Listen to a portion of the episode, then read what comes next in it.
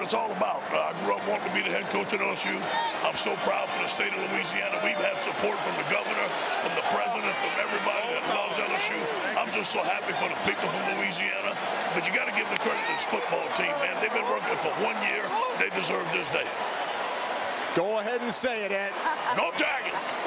What up, what up, what up, what up, what up, what up, what up? Testing one, two, testing one, two. We are streaming live from the FTJ studios, man. It's your host, Addison. Welcome to a brand new edition, a brand new edition, a 2020 edition of From the Jump. I'm in the studio with my engineer, Eric, and you know we on the ones and twos, hooking it up, going crazy right now, man. Thank you to everybody that's streaming our podcast. Thank you to everybody that's been tapped in. But you know what we got to talk about today? We got to give our, our, our the hugest shout out right now to the LSU Tigers. Go Tigers! As Coach Orgeron like to say with the with the voice and all that, Coach Orgeron, go Tigers. Shout out to the LSU Tigers. They, they in that dominant fashion against Clemson tonight. 40 or, or last night rather, because it's a new day. Today is, is Tuesday. 42-25, the LSU Tigers complete the 15-0 season, the perfect season. Joe Burrow, Joe Montana, Joe Brady, whatever you want to call him, Joe Magnificent tonight he was just he was Joe Burrow tonight. He played like a man child possessed, set the FBS record. But of course, we got a lot to talk about today on today's podcast. Of course, we'll get into LSU here in a second. Of course, we'll talk about the NFL divisional round this weekend, and of course, get you ready for the AFC, of course, and NFC championships coming up this week. Of course, we'll talk about the Houston Astros and, and yes, they they cheated. We'll get into the Houston Astros, and on today's edition of the wrap up, we'll talk about the Penn State Nittany Lions. Listen up. It's from the jump.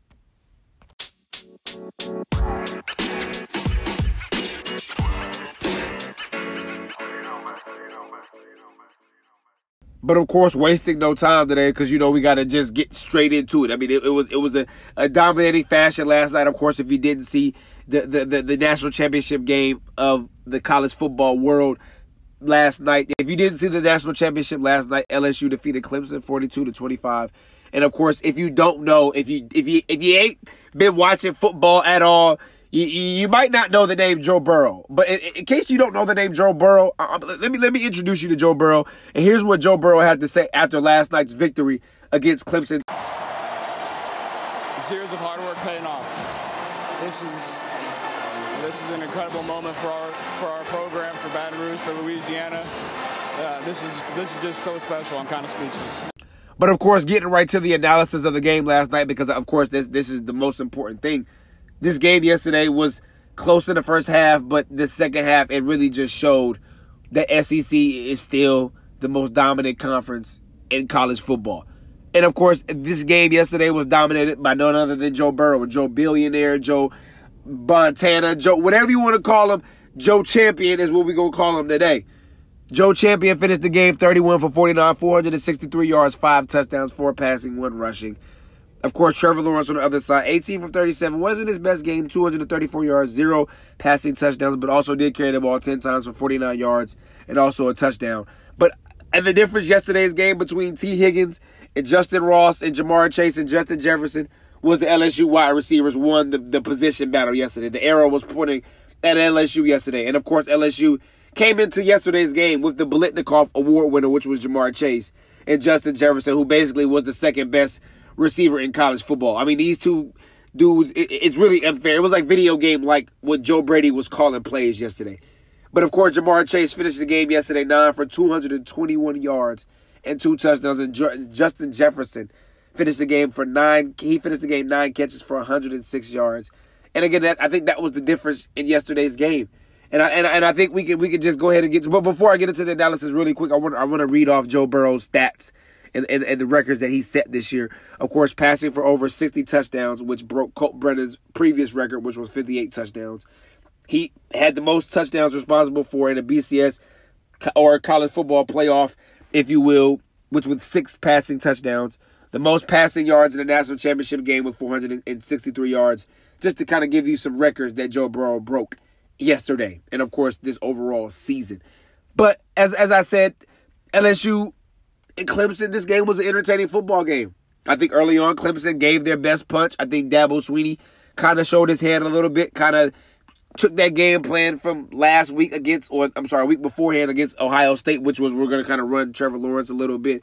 move him around in the pocket. I, I thought Clemson came out aggressive, and I thought up until they had that reverse, which basically went for a touchdown, I felt like Clemson had had all the momentum basically in the first half.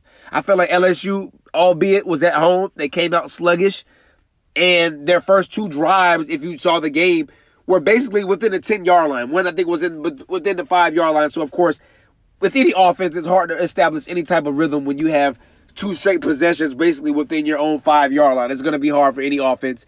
And, of course, that offense, which is a system timing type offense, a pro style football type of offense, to develop any type of rhythm. So, in yesterday's game, as you saw, when they got the ball on the 20 yard line, they went right down the field and scored. They went right down the field and scored. They didn't blink. Joe Burrow didn't blink. He didn't flinch. He didn't panic. And, and, and again, I, I thought the play that changed the entire game was the Clyde Edwards Helaire play out of bounds when his hand touched out of bounds, and they didn't call it. They didn't review it because LSU basically ran a play so fast that they didn't even have time to replay it because his hand clearly was out of bounds. So that eight or nine yard play went for 22 yards, which gave LSU field position which ultimately changed the entire tide of the football game. Which changed the entire tide of the football game. Like I said, prior to LSU was just sluggish. Of course, they were at home, a lot of emotions. I'm talking about a lot of emotions. If you have never been to Louisiana, those people in Louisiana love LSU and they love the New Orleans Saints. Not so much the New Orleans Pelicans. I, I you know, I, I, rarely meet people that like are from New Orleans that just love the Pelicans. But one thing's for certain, two things for sure the Louisiana Tigers and the New Orleans Saints are the two things that all New Orleans people are to typically have in common. That's to be facts on facts on facts. So ultimately, with that being said, LSU came out in yesterday's game a little bit sluggish. But as I said, once they were able to get some type of rhythm going, once they were offensively able to kind of pick up on that blitz, which I thought, by the way, them them kicking uh, or them, which we'll kind of get into here, we'll kind of change gears here them ejecting number 47, I think his name was Skalowski, for the targeting call, I thought was a trash call. I know Justin Jefferson went on a slant, and I know they're ultimately trying to eliminate targeting in the NFL completely. I'm sorry, not the NFL, but the NCAA completely. We're ultimately in football completely. But I, I, I believe that the NCAA's targeting rule is trash. I believe that the NCAA should change its zero tolerance rule to ultimately offenses, right? Like if a guy has a first offense on the hit, it should be a 15 yard penalty. And of course, if it's a second time offense during the game, it should be an ejection. But the zero tolerance, okay, you get one chance, you accidentally make it because it was a football play. I didn't see intent there. I didn't see somebody looking to spear a guy or, or looking to take a kill shot or any type of, you know what I mean? A, a, a nasty shot defensive players typically would take. So in that case right there, I don't think that that was a moment in time in which a guy should be ejected from a game, eh, especially from an NCAA game. In the NFL, you you you you typically see you know guys get ejected, ejected just for those kind of plays. So I think in NCAA that rule has to change. But outside of that, I, again and again, I, I want to change gears here quickly. Trevor Lawrence, I just didn't think played his best football game, but I don't think he played horrible either. I just don't think he did enough offensively to match Joe Burrow. I mean, when you look across in that sideline and a guy's putting up touchdowns and a, an offense is, is coming at you in waves, in droves, you you offensively have to be able to counter. And I didn't think this year offensively, Clemson had that same type of explosion that they did we saw a year ago against Alabama. So ultimately, what was my biggest takeaway from this football game? My biggest takeaway from this football game was simple. LSU this year was the best college football team. This is one of the magical seasons that we've seen from a college football team. I know we're prisoners of the moment. I know we want to say Joe Burrow is one of the greatest college quarterbacks to ever play the game. We, have seen a lot. We've seen Vince Young. I mean, we've seen Tim Tebow. We've, I mean, we've seen a lot of college quarterbacks. Cam Newton has had magical moments. So we've seen a lot of college quarterbacks come and and, and kind of almost like win our hearts over and go on to do bigger things in NFL. And we all know Joe Burrow probably will be the number one pick to the Cincinnati Bengals. But let's not overreact here and say Joe Burrow is the greatest college quarterback ever. He has the, the records and the stats to prove it. But I just think let's just live in the moment here, shall we? Shout out to LSU Tigers. They finished the season 15 and 0. Go Tigers! But of course, the NFL had its divisional round on Saturday and Sunday, and of course, four games that transpired. Of course, the Tennessee Titans defeated the Baltimore Ravens 28 to 12. The 49ers defeated the Minnesota Vikings 27 to 10. Of course, on Sunday, as we saw, the Seattle Seahawks lost to the Green Bay Packers 28 to 23. And of course, when we saw that wild AFC, wild, not that wild card, I don't know why I'm thinking the wild card, divisional round opening game, the Chiefs erased a 24 0 deficit to defeat the Houston Texans 51 to 31. And of course, my biggest takeaways, and of course, I go through each one of them because, of course, I won't give you the long, drawn out analysis of my, but I'll kind of give you my brief thoughts on all four games. But starting off with the Chiefs and the Titans, I'm sorry, the Chiefs and the Texans, the biggest takeaway from that football game was I honestly thought coaching. I thought one coach made an adjustment and the other one couldn't make adjustments, and the other one had coaching blunders once again in a playoff game, going for it, not going for it on fourth down, calling timeouts. Again, it's the same thing week in week out with Bill O'Brien. And it sucks with the Houston Texans because, again, in this game, it wasn't the fact that they could not score because they were able to put up points. It was the fact that the Chiefs were able to score as well. And again, we got to give all the praise and the credit to Patrick Mahomes 23 for 35, 321 yards, five touchdowns, bringing that Chiefs football team back. And I think it was that Hardman kickoff return as soon as I saw it happen, I said, uh oh, that was all that they needed. Because prior to, it was just like they were getting three and out, three and out, you know what I mean? Drop passes. So things like that, that was just sluggish play. Again, when you have that bye week coming off, and we saw it, it, was a little bit different for the 49ers. It helped them because they were able to get guys healthy. So they had some guys, they were able to be fresher. But for the Baltimore Ravens, it didn't necessarily work out. For the Green Bay Packers, that bye week helped out tremendously. We were able to see but as we were able to see in this specific one, it almost got to the Kansas City Chiefs because it was like 21 to zip in the first quarter. I remember I was in the group text with a bunch of people and we all was like, yo, this game is over with. And then, of course, as we all know, the Kansas City Chiefs had the the kickoff return, and then everything kind of from that moment on everything just went Kansas City way. So as I said, the Kansas City Chiefs did defeat the Houston Texans 51 to 31 in an AFC divisional round game. Of course, as we also did see on Sunday, the Green Bay Packers did defeat the Seattle Seahawks 28 to 23 and Aaron Rodgers had a typical a, a, great a great Aaron Rodgers like game. 16 for 27, 243 yards, two touchdowns, no interceptions at home. Kind of controlled the football game. Of course, Russell Wilson on the other side was 21 for 31, 277 yards, and one touchdown. Of course, the Packers put enough points on the board this week. They were able to put up enough points on the board, and that was my that was my key to the game. I said on the last podcast prior to where are the Green Bay Packers coming off this bye week, given a week off to rest. Offensively, what was going to be their game plan? As we saw, they, they they ran the football with Aaron Jones steadily. And like I said, they took shots. Davante Adams had a hell of a monster like game on Sunday. He doesn't get a lot of credit because, of course, he's kind of injured all the time. And, of course, Aaron Rodgers in that offense is going to get all the credit. But Davante Adams put up a monster like game on Sunday in that offense against the Seattle Seahawks for that matter. And, of course, like I said, Aaron Rodgers was good. But to be honest, them boys in the Bay are waiting. And this was the matchup that they wanted to play San Francisco. I'm sorry, not to play San Francisco. If San Francisco would have had to play Seattle, it probably would have been a different matchup. But because of the fact that they get the Green Bay Packers, this was the matchup that the San Francisco 49ers wanted. Honestly. So as I said, the next week's game, or this upcoming Sunday's game, is going to be a huge game because we saw the last time they played it, it, it really wasn't pretty.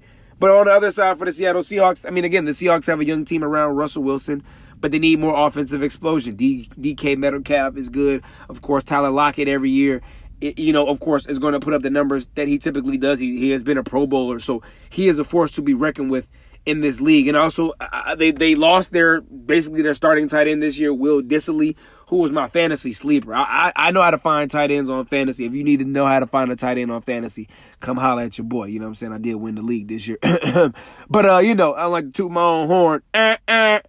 Anyway, the Seattle Seahawks need more offensive explosion. And again, as Russell Wilson, of course, they locked him in for the next four to five years, but they're going to have to get more offensive explosion around. Now, Beast Mode had an interesting quote after the game. Y'all take a listen to Marshawn Lynch. But look, I'll say like this though, right? It's a vulnerable time for a lot of these young dudes, you feel me? They don't be taking care of their chicken right, you feel me?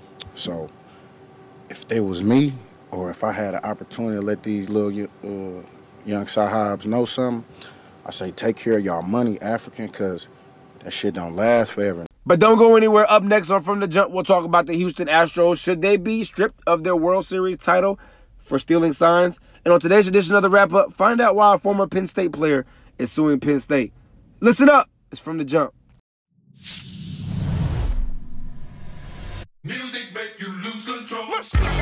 Showstopper. Beats get it crunk and wired. Wave your hands, scream loud.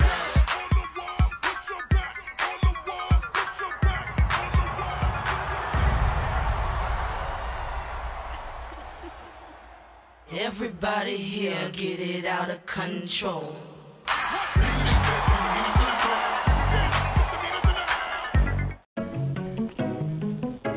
Come one, come all. And prepare to make your Taco Bell cravings come true. With mouth-watering acts like the three bold flavors of the double stack taco. A taco so melty, yet crunchy. It's a show like you've never tasted before. All for just $1 each. The $1 double stack tacos on the Cravings Value menu. Value that never ceases to amaze. So what's the deal with the app? So the safer you drive, the more money you save. Well, bad news, State Farm, because Aaron doesn't know how to play it safe. Boom. Light it up.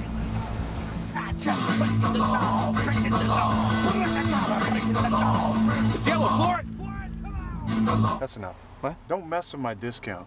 What are my other options?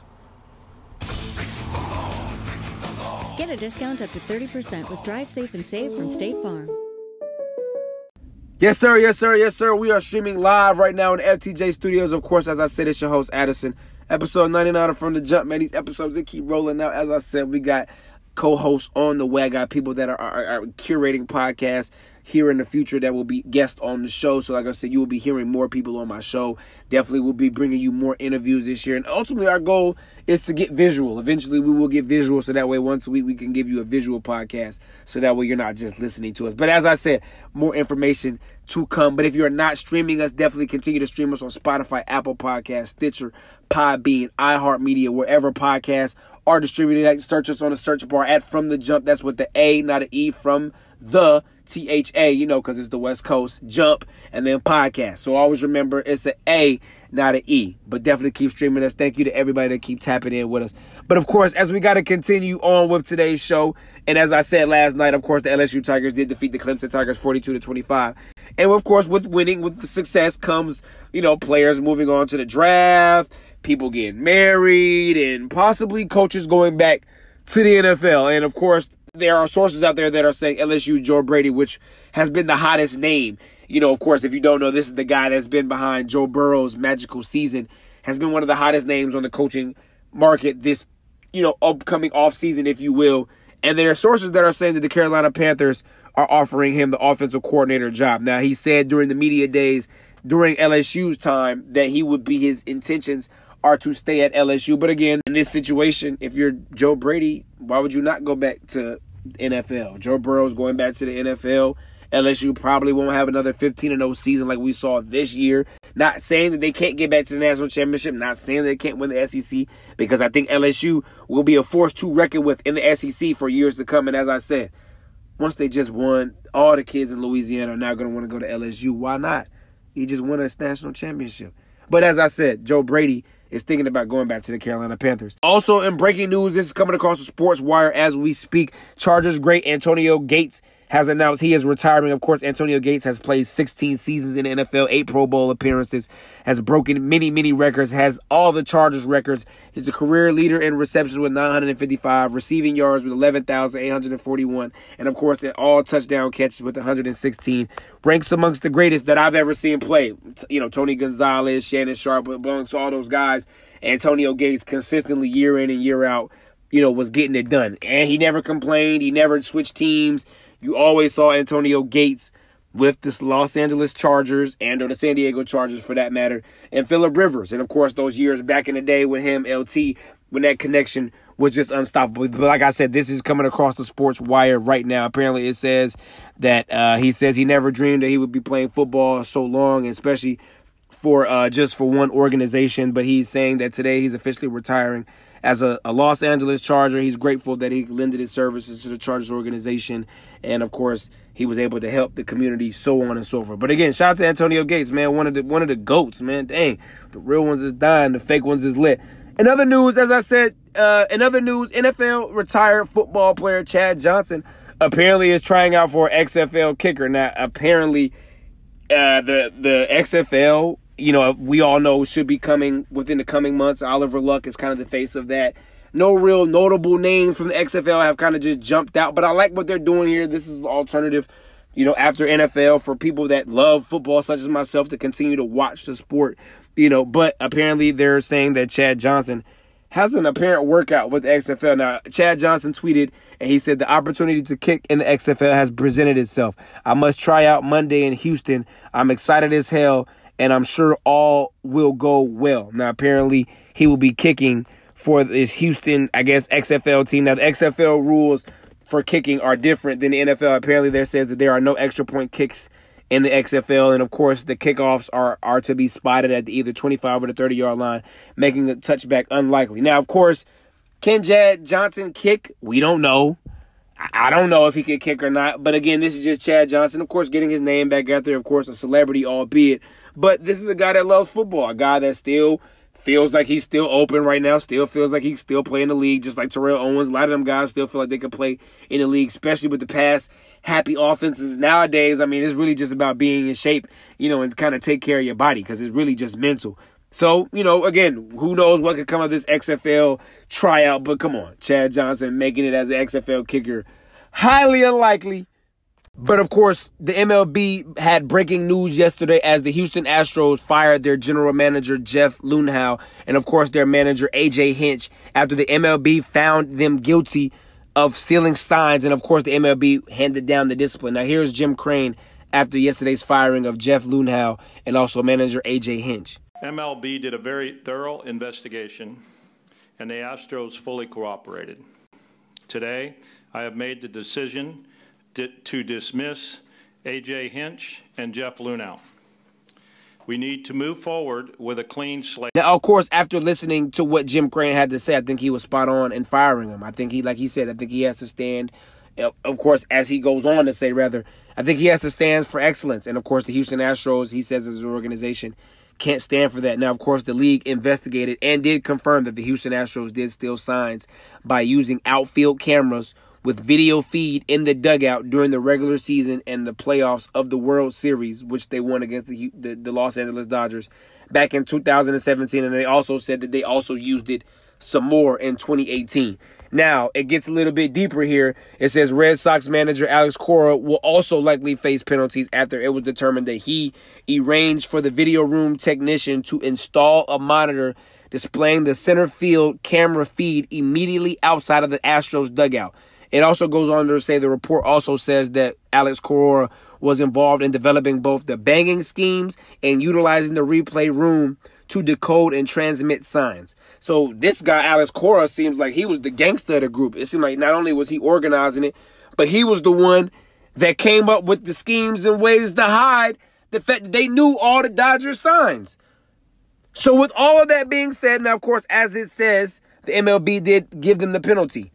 They lose the first and the second round draft pick. They were fined $5 million. And of course, the MLB goes on to say if they're involved in it, again, if AJ Luntz or Jeff Luhnow, of course, are involved, they will be put on the basically the commissioner's ineligible list. With all of that being said, should the Houston Astros be stripped of their World Series title? And I'm going to say yes. And for one simple reason and one simple reason only. Simply because of the fact that it wasn't the fact that you had a player that was on steroids. So okay, we could kind of say, well, your stats in that World Series didn't really count because you was on the juice. Okay, cool. It was the simple fact that you deliberately came into the series, well, for the entire season for that matter, and you were videotaping and you had all the opposing teams signs that the pitchers. So they knew all the counts, they knew all the they knew it. And again, is this a new art in baseball? It isn't. People sit, they watch second base to try to figure out the signs. We get that. However, in this case in point, when you use technology, when you use video to do your crime, I feel like that's where it gets technical. And again, by the MLB coming down with them losing draft picks, I understand that's cool. And of course, the Houston Astros had to do what they do and, of course, fire those individuals. But again, the World Series still stands. That organization still has a title. And when we all look back on that World Series title in Houston, I think we're going to look at that one as damaged goods. On today's edition of the wrap up, former Penn State football player Isaiah Humphries apparently is filing a lawsuit against James Franklin the University and also his former teammate Damian Brown. Now, of course, a ESPN report, Tom VanHaaren reports that apparently this lawsuit that Isaiah Humphries is filing apparently has to do with hazing. Now, of course, they say that the hazing was collectively orchestrated. It says that the the whole facilitated thing was to harass and haze the underclassmen. It also says that the underclassmen were talked to derogatorily sexually by saying things like I'm going to Sandusky you. They also went on, the report goes on to say that the, the, the upperclassmen wrestled the underclassmen, dry humping them, putting them in, in almost like sexual wrestling type moves, you know, on so on and so forth. Kind of things, you know, young men kind of men do if you will, when you play football. And of course, Penn State went on to release a statement saying that the university has established the process in place for responding to the claims. Because, of course, we all know that with the Sandusky situation, they don't have any time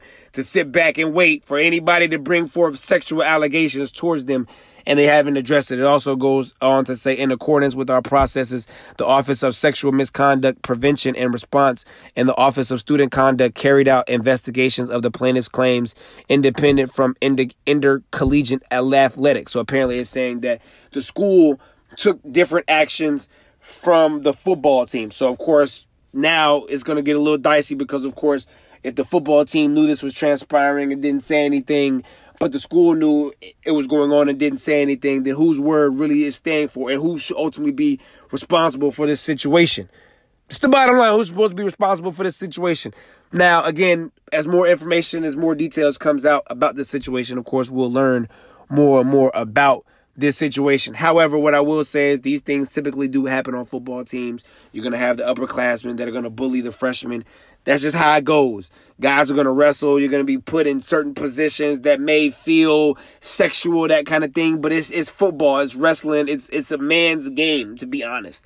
However, we live in a different time period where those days are over, where the upperclassmen hazing the younger classmen over with. We had a nasty situation, I believe, that happened at FAMU where a kid, I, I believe, died as a result of hazing. So again, on these college campuses, they do take these hazing situation serious, especially for these fraternities and also in athletics. But again, like I said, as more information comes up, we definitely will keep tabs on this story. But as I said, I, I don't want to jump to conclusions here as to who's wrong, who's right, who's because, like I said, we don't know and we don't have any other accounts by any other football players saying that they were also mistreated by these football players. But we are streaming on all digital platforms Spotify, iHeartMedia, Podbean, Stitcher, iHeartRadio. Definitely tap in, tell a friend to tell a friend. Follow us on all my social media at Addison Speaks on everything. I definitely tap back in with everybody, so definitely tap in with me. Episode 99 or From the Jump, we talked about a lot today. Shout out to them Tigers, uh, LSU getting the dub. It's your boy. We out.